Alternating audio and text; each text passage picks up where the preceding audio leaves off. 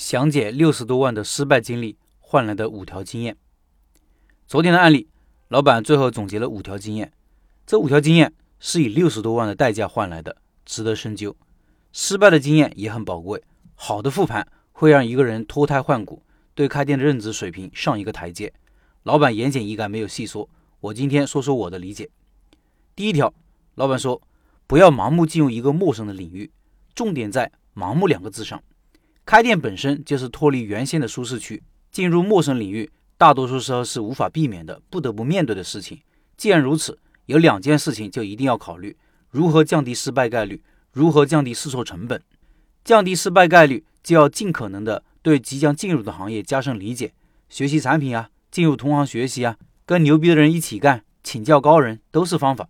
这一点，案例中的老板其实做的还可以，起码比我当年要强。他们有个合伙人出去学习了火锅。我当年是直接找厨师做产品，我本人当时对餐饮的理解几乎为零。降低试错成本，就要降低第一次开店的投入，给自己成长的时间。案例中的老板其实控制的挺好，三百平米的火锅店投入六十多万不算多，而且因为是三个人合伙，分摊到每个人上承担的风险就更小了。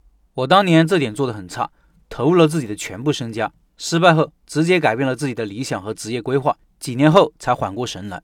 第二点，老板说。一定要和真正有经验的人合作。这里我看到老板深深的无奈，自己作为投资股东，开店前就说好了不插手店里的管理和运营，但是管理股东又是偏偏连收银和现金管理都没弄明白的人。三年免租，其实有足够的试错时间，足够时间让老板成长成能够挑大梁的人，但是生意却越来越差。虽然失败了不一定全是人的原因，但是让老板有这个经验总结，足见老板对于管理股东的失望。合伙开店，能力互补很重要，最好有一方懂大趋势、搞战略、指明方向，有一方要懂细节、会执行，小的事情要有人去做。第三点，老板说选址很重要，有些时候哪怕租金贵，也比我们这种免租的要好。但是今天来看，实体店是越来越难干了，但是仍然有干得好的。其实营销很关键。开店笔记的老听众应该很理解老板说的吧？因为我经常在社群里说。不要选择新的商圈、新的小区、新的街道，尤其对于新手来说，因为有太多的不确定性，人气不知道什么时候才能起来，需要熬，熬不起呀。老板得了个天大的优惠，三年免租，这是很少见的。我这段时间也在选址，看到一个新商圈免租六个月。对于这种披着糖衣的店铺，新手尽量要远离。老手呢，如果你有高超的运营能力、推广能力，租金也确实不错，也许可以尝试。第四点，老板说不要盲目跟风。一定要有自己的定位、独特的卖点，这点说的很好。说的是开店一定要有自己的核心竞争力。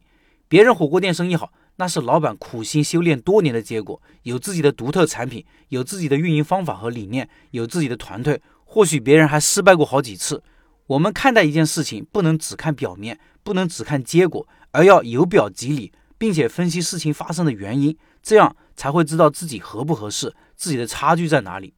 第五点，老板说。一定要懂营销，营销是一个很宽泛的概念，很大的词，在大学里是一个专业，有很多很多门课要学习，也是一个系统工程，大到定战略，小到做张海报，都是属于营销的范畴。我认为老板想说的是宣传和推广，因为他们的店处在新小区，缺少自然人流，那如何让更多人知道自己的店，一定是店铺前一年的最重要的工作。理论上讲，三年免租。节省了三十万的房租，那这三年就应该花三十万在宣传上。当然，这是理论。实践中，如果你有非常有竞争力的产品，有独特的服务，有很好的顾客口碑，宣传费用可能就会少一些。我们在选址的时候很难找到一个十全十美的铺子，这没关系，只要我们知道铺子的优缺点，并且根据优缺点制定相应的策略就可以了。